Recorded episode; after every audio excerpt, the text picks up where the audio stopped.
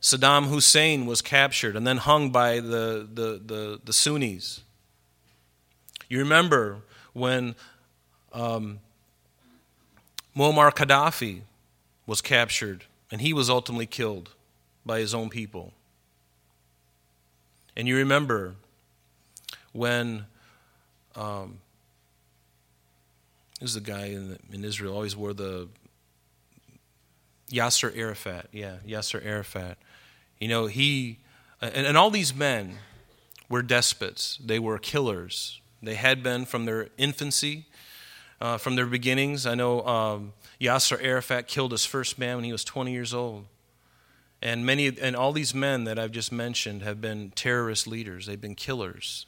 And they've been bent on not only killing their own people, but they've also been uh, had this war with the Jews specifically and the great Satan, which they call us, the United States. They call Israel Satan, and they call the United States the great Satan. And so their desire is, uh, Islam's desire is world domination. They're not just content on um, their own area, they want to spread that to everywhere else. They want to spread it and through oppression, through terrorism, to get people scared. Sounds like a really good religion, doesn't it? You know, aren't you glad that Jesus is the Prince of Peace? Isn't that what Isaiah 9, verse 6, that was on your Christmas card? For unto us a child is born, unto us a son is given, and the world and the government shall be upon his shoulders, and his name shall be called Wonderful Counselor, Almighty God, this son who is going to be given, this baby born. This is going to be Almighty God, Everlasting Father, the Prince of Peace. Almighty Father, ever, Everlasting Father. Really, this son is equal? He's God Almighty. He's the Everlasting Father. He's equal, in other words with God the Father, but He's the Prince of Peace. And aren't you glad that you serve a God who loves people? He loves people. He loves those who have even persecuted his own people, and he loves those who have even persecute you. He doesn't he hates their religion because their religion separates them from him, and he knows what's best for them, but they've rejected him and rather rejected a false god but God still loves them. He hates the religion because it separates them from Him.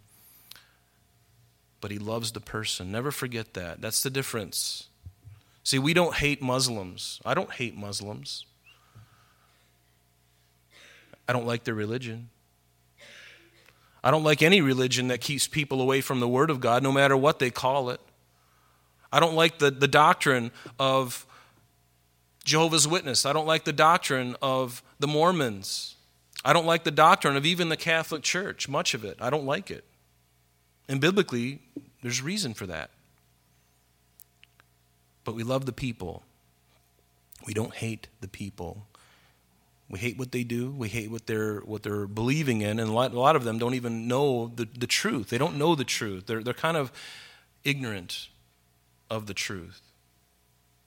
But that's why you and I get this great privilege, this great job to share that truth with them. So we don't hate them, we hate what separates them from God. Amen? But God does not delight in the death of the wicked. However, turn with me to Romans 13. We're just going to look at some few things to kind of put into light. Because recently, you remember, let me just start with that shooting uh, in um, White Settlement, Texas. That's the name of the city.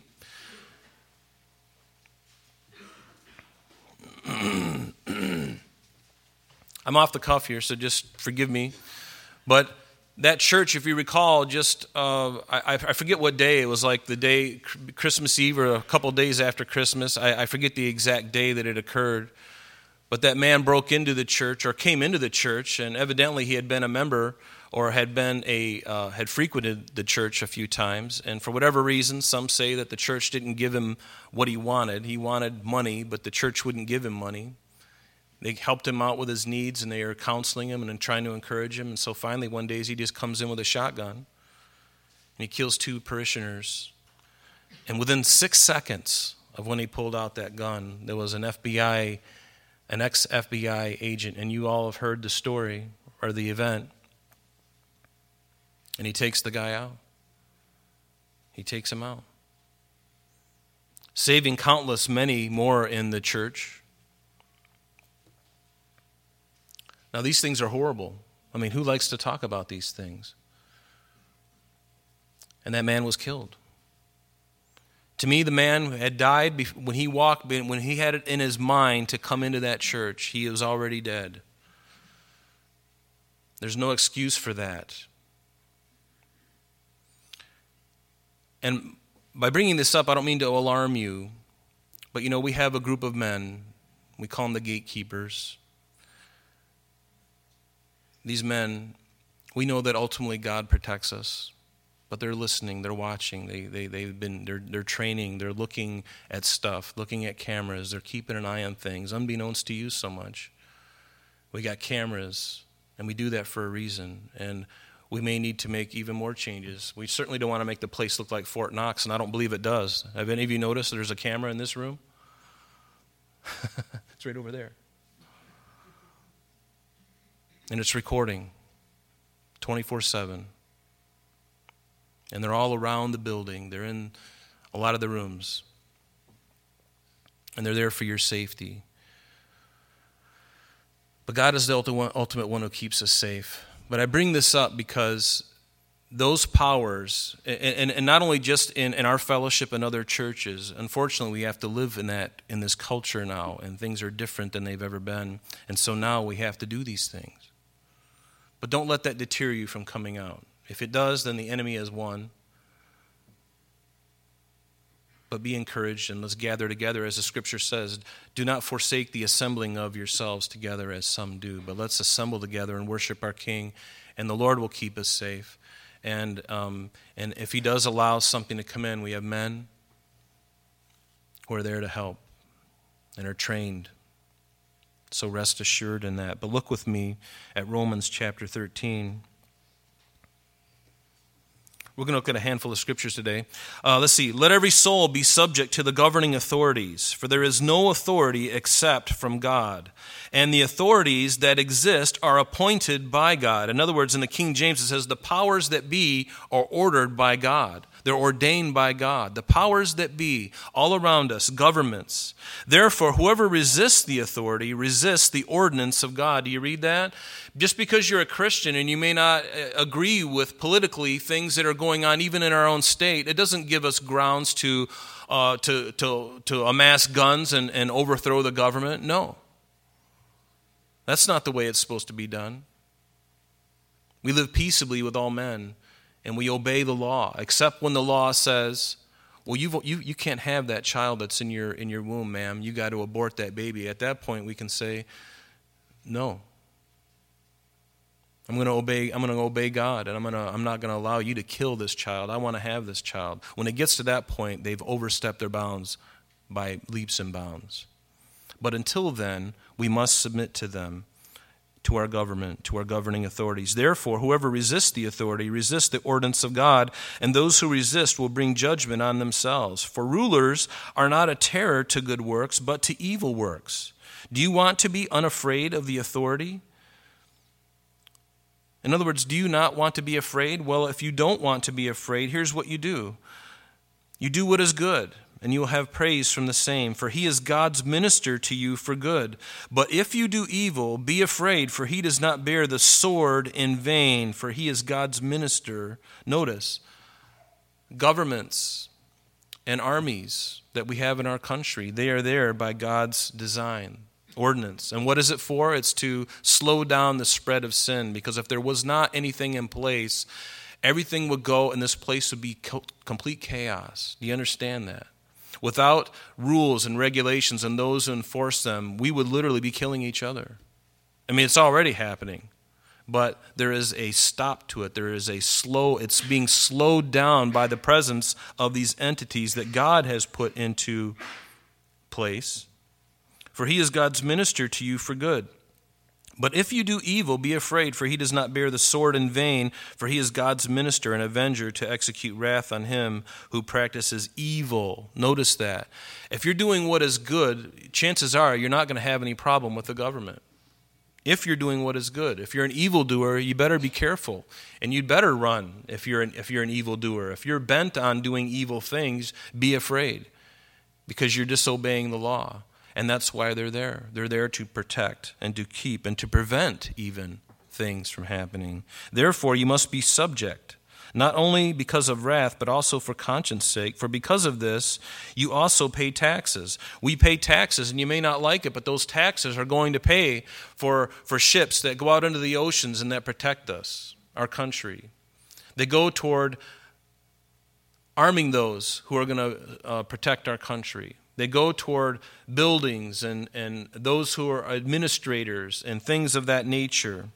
For they are God's ministers attending continually to this very thing. Many of them don't know that, but that's why they're there. They don't know that they're God's ministers, but that's why they're there to slow down the spread of sin. He says, therefore, render therefore to all their due taxes to whom taxes are due, custom to whom customs are due, fear to whom fear, and honor to whom honor. And so we are to do that. Now, I want you to uh, see something that's really interesting before we get over into 1 Peter here.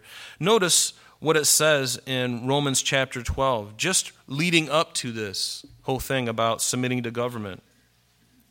Look at Romans chapter 12, beginning in verse 9 through the end of that chapter. What does he talk about?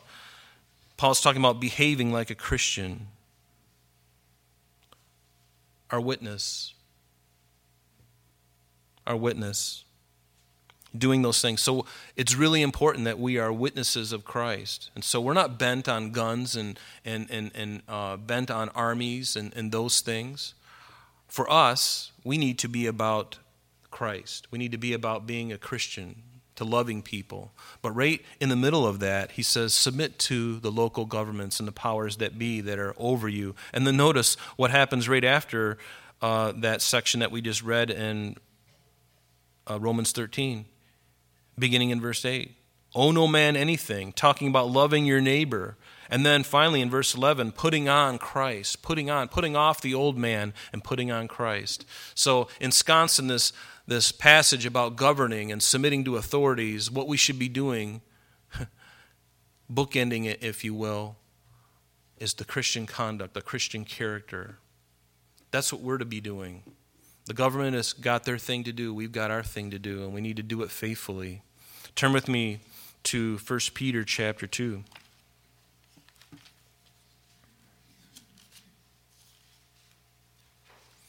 And the reason I bring this up is because of what has recently happened. In Texas, and even what has occurred recently in Baghdad.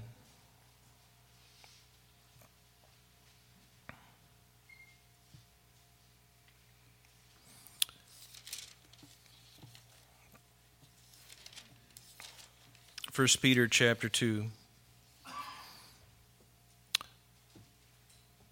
Notice what it says in 1 Peter chapter 2, beginning in verse 11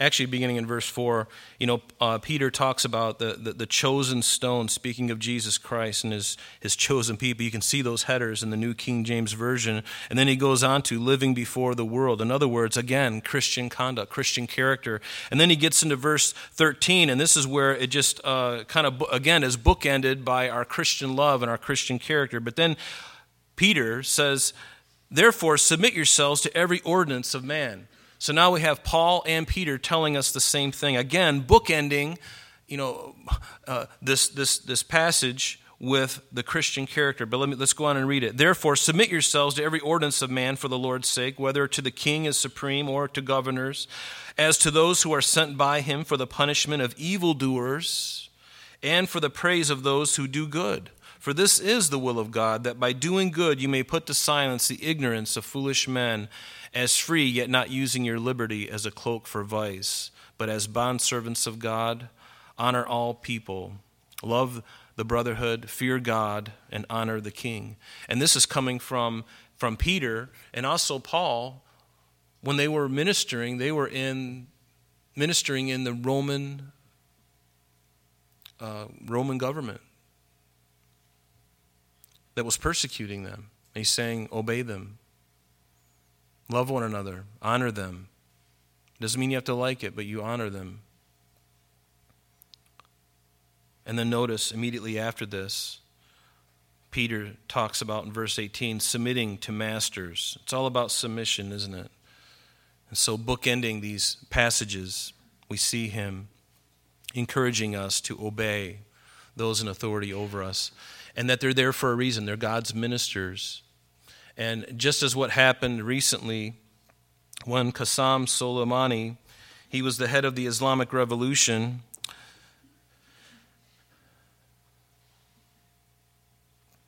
and it's been labeled a terrorist organization. He was struck, his vehicle was struck by two missiles fired from a U.S. MQ 9 Reaper drone.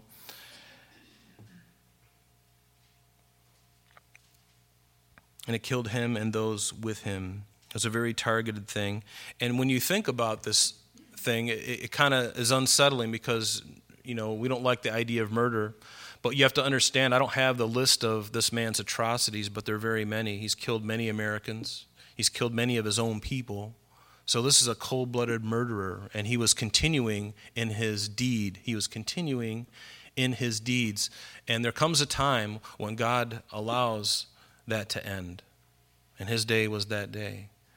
And that's why we have these governing authorities. That's why we have the Army and the Air Force and the Marines and the Navy and the Special Force units. That's why we have them. They're there as ministers, whether they know it or not. And the reason I bring this up is because now, because of that strike, and because he had been attacking, I don't know if you knew this, but he's been attacking the United States and the people of the United States and our bases. He was responsible for that uh, embassy uh, issue in Baghdad. He's been responsible for a lot of other things. They've been poking a stick in the eye of our country for months. So he's been the aggressor.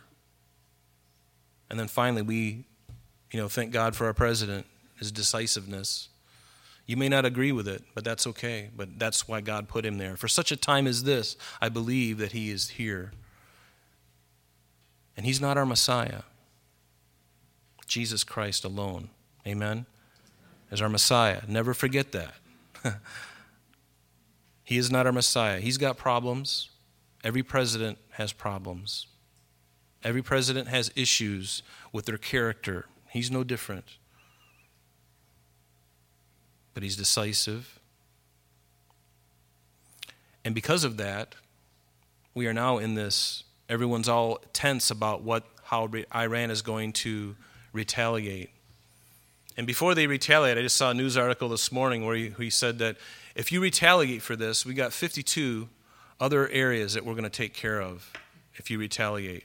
We want peace, but if you hit us again, you were the aggressor, aggressor. We responded to take out the threat to our interests, our own people.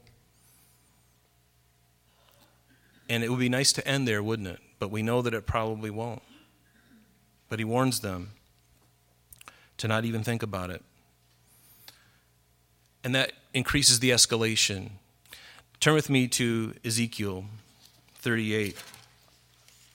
Ezekiel 38. Back in 1979, actually prior to 1979, in Iran there was a man named the his name was the Shah of Iran. And in 1979, uh, he was overthrown by the, the Shiite Muslim leader, uh, and the, his name is known as the Ayatollah Khamenei, and it's known as the Islamic Revolution. It started in 1979 up to the current day.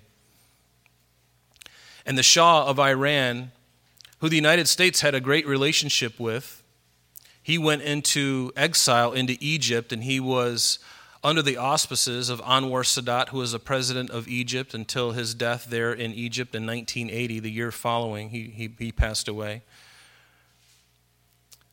But we had this great relationship, and now there isn't a great relationship now uh, that we have, the United States, with, with Persia. Iran is biblically called Persia. So when you read, as we read this, we need to understand that that's who it is. And so, um, and the reason why the, these current events are significant is because we see things ramping up. We see things taking more focus. Things were uh, blurrier about 10 years ago, and each year that goes on, the lens is getting a little sharper, and these things that we're about to read are getting a little clearer, a little clearer. And what that, that ought to encourage you. Number one, it ought to encourage you that God cares enough about you to tell you in advance the things that are coming. Are you worried about World War III as some people are hashtagging their you know, news and stuff like that? No, it's not World War III. World War III is going to be when God brings his judgment upon the earth in the Great Tribulation. That's going to be World War III. And it's going to be one sided. And it's not going to be good.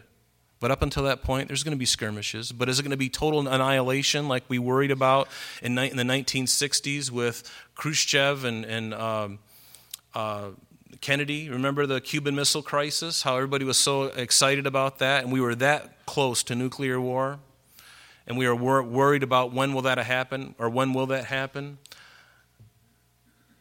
The whole world just obliterated. I don't think that's going to happen. The Bible doesn't say that, does it? So rest assured in that. It's not World War III. Do you get me? Does that encourage you? Because a lot of people are thinking world annihilation. I mean, we could with all the missiles, with you know, combined with Russia and America and everywhere else. But that's not what the Bible says. So rest assured.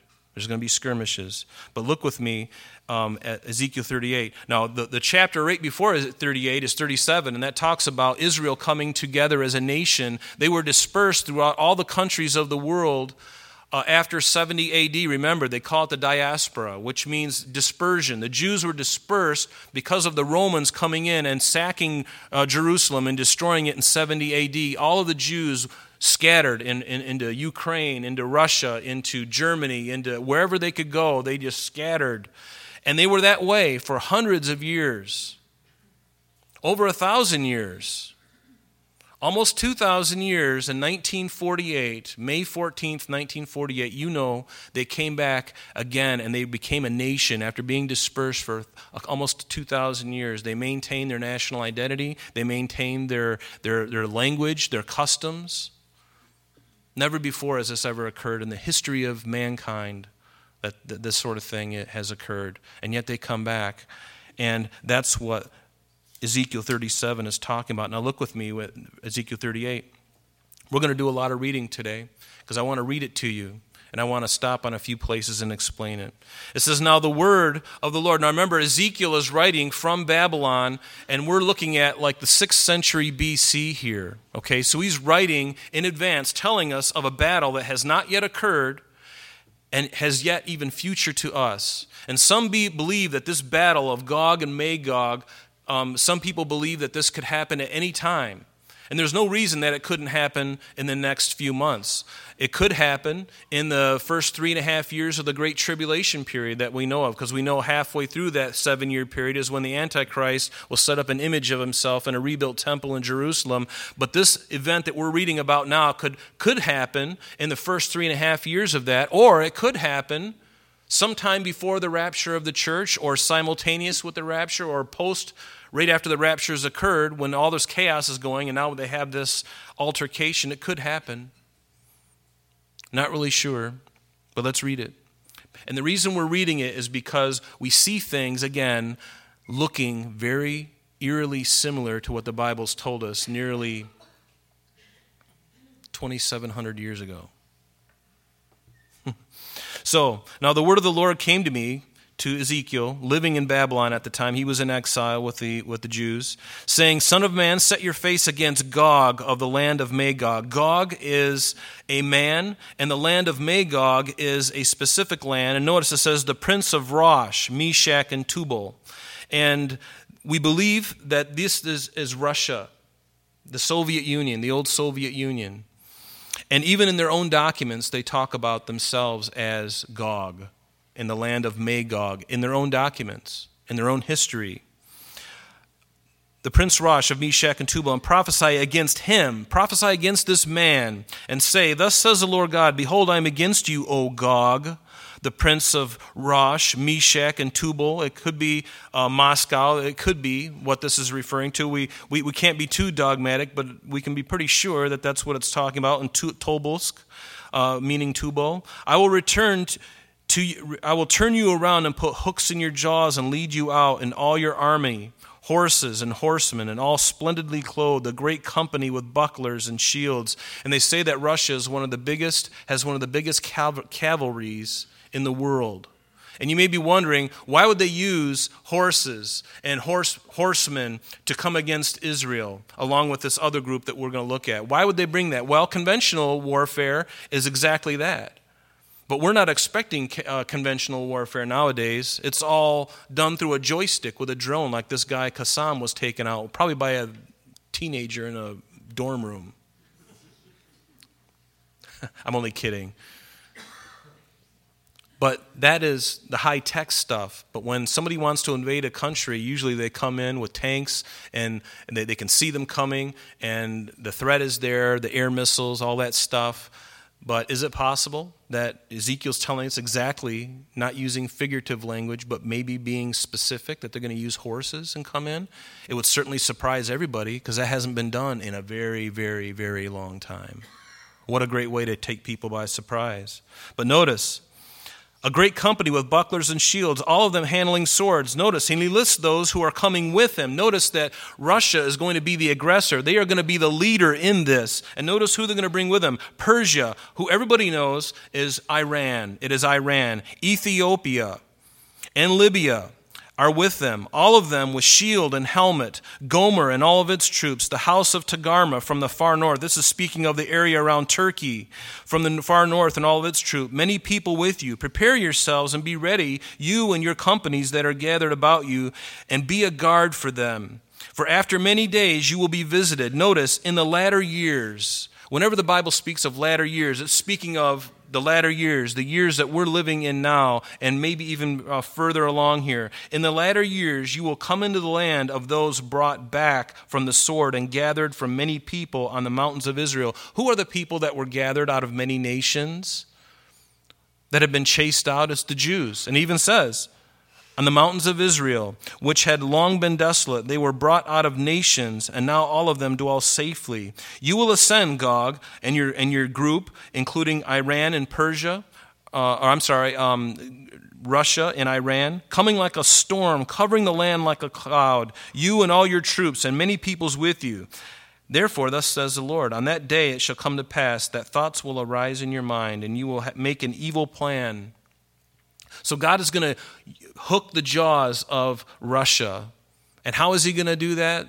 There's many different conjectures about what that hook in the jaw might be. It could be uh, that it, that uh, Russia's uh, because they're lacking in, in, some resources. Maybe they're going to come after Israel uh, for resources, for oil or natural gas, and take over those resources. It could be that.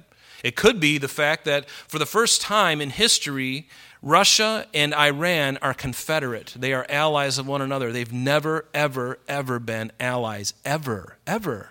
And the Bible tells this, you know, in the 6th century BC, tells us of two nations that have never been confederate, but now they are. Do you understand? Now they are. They've never been. And what is that hook in the jaw? Do you ever notice that whenever we've done something with Iran, whenever the United States has come against Iran for something that they've done, I'm surprised Vladimir Putin hasn't said anything yet, but give it a day or two. He's thinking. He's always come to the aid of his ally, his friend, Iran. Could it be the hook in the jaw that as we go after Iran and we go, and if they retaliate, we're gonna we're gonna mean business, and and Russia's gonna say, you know, at some point, and if it doesn't happen at this moment, the stage is being set. Do you understand? If if this is not coming the moment when this battle occurs, which it could and it may not be. Whatever it is, it's setting the stage for something yet future. And the hatred and the anger is being built up. And God tells us all about it right here. Don't be afraid. He says, Gog, that you will arrive, a thought will come up in your mind, and you will make an evil plan, and you will say, I will go up against the land of unwalled villages. I will go to a peaceful people. And relatively, they live in peace. Their military is one of the, one of the best in the world, one of the best.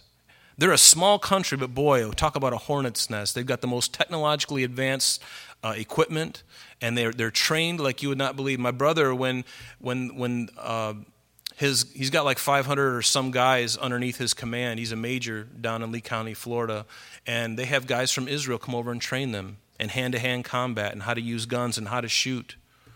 These guys are amazing. My brother's jaw just drops every time they come over because they're in the battle all the time. You know, with us, it happens every now and then, every now and then, but with them, it's every single day they're faced with their enemy, right? And so they're, they're very well equipped, they're very well in shape. But notice, they're going to come up, and, but for the most part, Israel is living in this uh, peaceful place right now, and it will, um, they're going to have their moments. But it says, I will go to a peaceful people who dwell safely, all of them dwelling without walls and having neither bars nor gates, to take plunder, notice, and to take booty, to stretch out your hand against the waste places that are again inhabited, and against a people gathered, notice, from the nations. The people gathered from the nations are who? Israel, right? The Jews. Who have acquired livestock and goods, who dwell in the midst of the land. And notice, Sheba and Dedan, this is Saudi Arabia. Notice what Saudi Arabia does. They've always been a very moderate force in the world, even with the United States. When everything has gone over in the Middle East during the Iraq War, where did we launch our planes from? Saudi Arabia. We have a relationship with Saudi Arabia, the United States does. And Sheba and Dedan, the merchants of Tarshish, and all their young lions will say, Have you come to take a plunder? In other words, they're, they're not really active. They're, they're just kind of like, they're, they're kind of like neutral. They're kind of like, What are you doing? What, what, what, what's up with you? What, are you? what are your plans? But they don't do anything. They're just kind of neutral. Have you gathered your army to take booty, to carry away, carry away silver and gold, to take away livestock and goods, to take great plunder? Therefore, Son of Man, prophesy and say to Gog, Is Gog Vladimir Putin? Could be. If he's replaced by someone at some point, which I don't know that it'll happen until his death, because he's a man who's not going to give up his power. He'll create a rule, he'll create a law that keeps him in power if he has to. Therefore, prophesy and say to Gog, Thus says the Lord God, on that day when my people Israel shall dwell safely, will you not know it? Then you will come up from your place out of the far north. Out of the far north. If you go directly from Israel and you go immediately north, you're going to run right through Turkey, which is also a player in this game, and you're going to run right into Moscow. You're going to run right into the Soviet Union. Just a little bit, a few degrees. You go straight north and a few degrees west, and you're going to find Moscow. Then you will come from your place out of the far north, you and many peoples with you. And we already saw who those people are, all of them riding on horses, a great company and a mighty army. You will come up against my people Israel like a cloud to cover the land. It will be in the latter days. This is the second time he said it's the latter days. And whenever it says that, it's speaking of at least the days we live in now and, and, and even yet future. And I will bring you against my land. Notice who's bringing, who's making this happen? God is bringing Gog into the land. For why? He's going to destroy him. And God's going to allow, God's going to bring him, but notice what we read before that an evil intention, an evil thought came into the heart of Gog. Isn't that funny? God is leading him, but the man is sovereign over his own destiny. He's not a robot. His own heart is leading him, and God's saying, You see that heart? You haven't changed it. I'm going to draw you just like I did Pharaoh. There was a point where God hardened Pharaoh's heart. And same thing with Gog. He says, I will bring you against my land so that the nations may know me when I am hallowed in you. I'm going to be revered in you, Gog, because of what I'm going to do before their eyes. Thus says the Lord God, Are you of whom are you he of whom I have spoken in former days by my servants the prophets of Israel, who prophesied for years in those days that I would bring against that I would bring you against them? And it will come to pass at that time, when God comes against the land of Israel, says the Lord, that my fury will show in my face. For in my jealousy and in the fire of my wrath I have spoken. Surely in that day there shall be a great earthquake in the land of Israel, so that the fish of the sea, the birds of the heavens, the beasts of the field, all creeping things that creep on the earth, and all men who are on the face of the earth shall shake at my presence. The mountains shall be thrown down, the steep places shall fall, and every wall shall fall fall to the ground. I will call for. Uh, let me just stop there for a quick second because a lot of, and, and it could be, if, if you know anything about Israel, you know that they're very well armed. in the valley of Megiddo. And if you go to Israel with us, you're going to see this place, and it's fantastic. It's in the valley of Megiddo, it's up there in the northern part of Israel. And there's a landing strip right in the middle. And you will be up on the mount on, on the. Um, uh, uh, can't think, my brain's dumb. We're going to be up on the um, one of the mountains there, and uh, you can actually hear the planes coming in, the F-14s, the F-23s, whatever those winged creatures are. They come in and they land on that strip, and then they just disappear.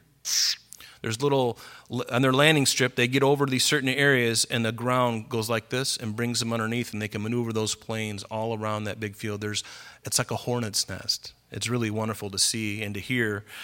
But when this earthquake occurs, is it possible that all the nuclear missiles that they've got in these different mountains, and they know that they're there, we know that they're there, this armament of, of F 14s underneath, when an earthquake of that magnitude happens, because nobody's going to know when it happens, is it going to totally decimate Israel's defenses so they can't defend themselves like they would normally? It's very possible. I think it's very, very possible.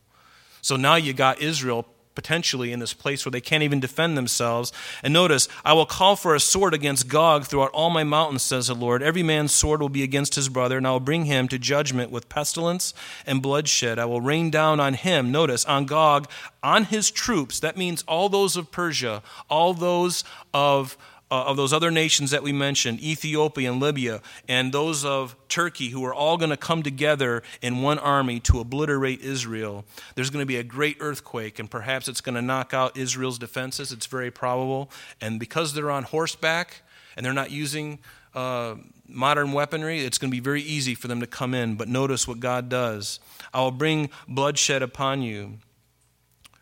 I will rain down on him, on his troops, and on the many peoples who are with him, flooding rain, great hailstones, fire, and brimstone. Thus I will magnify myself and sanctify myself, and I will be known in the eyes of many nations, and they shall know that I am the Lord. God is going to take care of this battle for them. They're not going to have to probably do anything.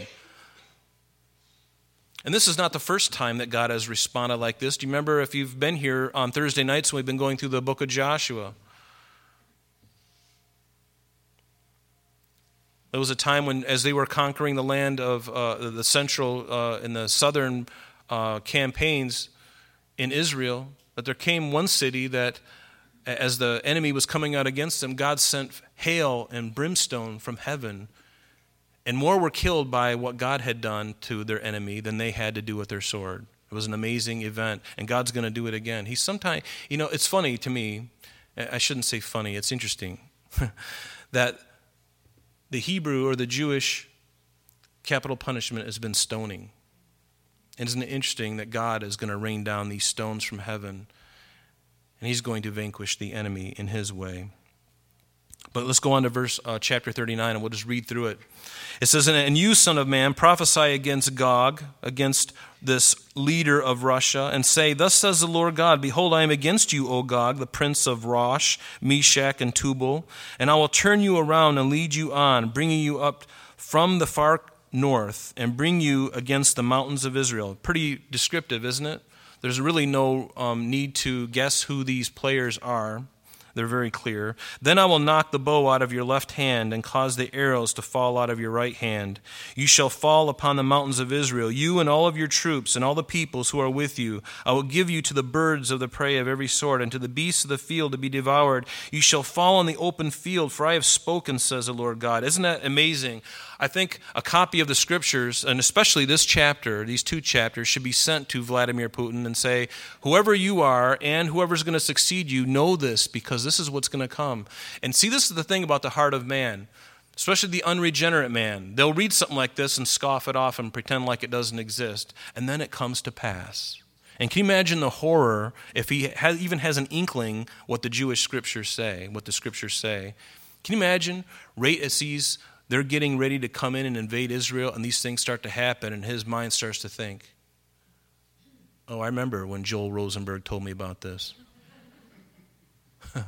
I remember somebody telling me about this, and to know that his doom is coming.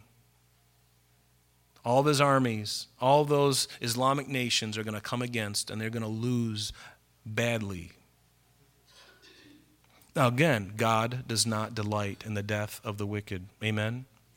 We don't rejoice over any of these things, but this is up to God. This is His doing, and we can rest in it. And that's my point this morning is to in light of current events, these are the things that are coming. And if these things are starting to happen, the stage is being increasingly set. Would you agree? I mean, I thought 10 years ago that the stage was pretty well set and all the chess pieces were on the board and things were moving.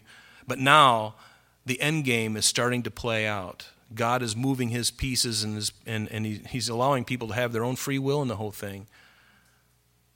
And he's moving, and, and it's getting close to checkmate. You shall fall upon the mountains of Israel, you and all of your troops. Let me go on to um, verse 5. You shall fall in the open field, for I have spoken, says the Lord, and I will send fire on Magog and on those who live in security in the coastlands. And whatever this means, remember, as Ezekiel is prophesying and he's describing these things, that uh, just using uh, language that he can understand. He's, he's writing things in language that, that he understands, and, and we have to kind of decipher what that could be. And it could be sending fire upon them. Who, who knows what that means? Is God sending the fire from heaven? Is it fire coming from the United States? Uh, is it maybe a couple of missiles that Israel is able to launch because they got something mobile that wasn't affected by the earthquake and now they can send a couple over? We don't really know. Could be from God, it could be from man. The Bible doesn't say, so we really can't be too dogmatic about it. He says, Then you will know that I am the Lord, so I'll make my name, I will make my holy name known in the midst of my people Israel, and I will not let them profane my holy name anymore. And then the nations shall know that I am the Lord, the Holy One in Israel. Surely it is coming. Notice how confident God is in this. Surely it is coming, and it shall be done, says the Lord. I don't know about you, but whenever I read stuff like that, I just want to jump up and down like, a, like an excited cheerleader. Give me palms. I don't care. I'll, you know. it's exciting. I love it when God is moving. Aren't you excited when God is moving? And again, He doesn't delight in the death of the wicked, but here it is. God is serious about sin. He's serious about His people, and He's serious about you and I, His bride. He's very serious, and He takes it very seriously. Know that you are covered by a great shepherd. This great shepherd will go to any length to, to bless you and to protect you. And he loves all these people that are going to be destroyed. Do you think God hates them? No, he doesn't. But you know as well as I do, there comes a point when you cross that line, and only God knows when that line is crossed, and he says, That's it. There's no more hope for you. And see, that's a dangerous part of God's sovereignty, as we don't know when that line is, but he knows. So, how important it is for us to be on his side. How important is it for today for us to be sold out for Christ? So let me just, let's just go ahead and read this and we'll end. Bear with me here. Then the nation shall know that I am the Lord, the Holy One in Israel. Verse 8 Surely it is coming, and it shall be done, says the Lord. This is the day which I have spoken. Amen. Love it when God is that confident, because He can be. Then those who dwell in the cities of Israel will go out and set on fire and burn the weapons, both the shields and the bucklers, the bows, the arrows, the javelins, the spears, and they will make fires with them for seven years. There's going to be a lot of weapons that they're going to be able to burn. And they will not take wood from the field, nor cut it down from any of the forests. Notice, they're not going to use wood, so whatever these weapons are, could it be nuclear weapons that they can remanufacture some of that uranium? Who knows what weapons it is, but whatever it is, they're going to use it, and it's not going to be wood and they're going to burn it. They're going to use it for energy, to, to make warmth and, and, and for energy. Because they will make fires with the weapons, and they will plunder those who plundered them and pillage those who pillaged them. Notice who the aggressor is and who the aggressor is not. The aggressor was Gog in Persia, in Ethiopia, and Sudan, and, and, and Libya. Those are the aggressors. And it will come to pass, verse 11, in that day that I will give Gog a burial place there in Israel, the valley of those who pass by east of the sea. And he's talking about the Dead Sea, right to the east of the Dead Sea, and what we know as the land of Jordan or the land of Moab. This is where this great army is going to be buried. There's going to be millions of them. They're going to be buried in this. And it will obstruct travelers even, because there will be they will bury Gog and all this multitude. Therefore they will call it the valley of Hamon-gog. For seven months the house of Israel will be burying them in order to cleanse the land Indeed, all the people of the land will be burying, and they will gain renown for it on the day that I am glorified, says the Lord God. They will set apart men regularly employed with the help of a search party to pass through the land and bury those bodies remaining on the ground. There's going to be such a great decimation that there's going to be people hired out, contractors. That's all they're going to do is roam through the land and find dead bodies and bury them. That's all they're going to do in order to cleanse it. At the end of seven months, they shall make a search, and the search party will pass through the land. And when anyone sees a man's bone, he will set up a marker by it until uh, the barriers have buried it in the valley of Hamon-gog. The name of the city uh, will also be Hamonah, which will be a city devoted for this. Thus they shall cleanse the land. And as for you, Son of Man, thus says the Lord, speak to every sort of bird and every beast of the field Assemble yourselves and come. So God is speaking to the beasts of the field and the fowls of the air. When you think about the sacrifices of Israel, wasn't it always an animal that was sacrificed for the person in place of their per- in place of the person? Now it's going to be man who is sacrificed for the sake of the carrying. They're going to be carrying for the beasts of the field, the birds of the air. Notice, assemble yourselves and come, gather to your gather together from the sides to my sacrificial meal, which I am sacrificing for you a great sacrificial meal on the mountains of Israel, that you may eat flesh and drink blood. You shall eat the flesh of the mighty, drink the blood of the princes of the earth, of rams and lambs, of goats and bulls, all of them fatlings of Bashan. You shall eat fat till they are full, and drink blood till you are drunk at my sacrificial meal, which I am sacrificing for you. You shall be filled at my table with horses and riders, with mighty men, and with all the men of war, says the Lord God and I will set my glory among the nations. All the nations shall, see my judgment. And can you imagine when this occurs, everyone is going to realize when God comes to the aid of his people, everyone is going to know that God is God in heaven. He is Almighty God, Jehovah God. There's none like him. Amen. Hallelujah. There's no one like him. I don't know about you, I get really excited.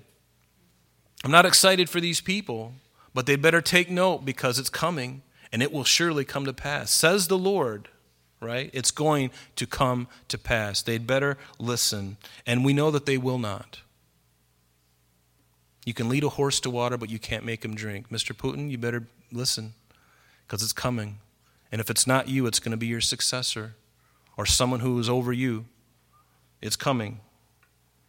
I will set my glory among the nations. All the nations shall see my judgment, which I have executed, and my hand, which I have laid on them. So the house of Israel shall know that I am the Lord. Notice, even the house of Israel will realize, because right now, even they are in unbelief. The, the, most of the Jews are atheists. Most of them are just humanistic. They're, they're, they don't really believe that Jesus came.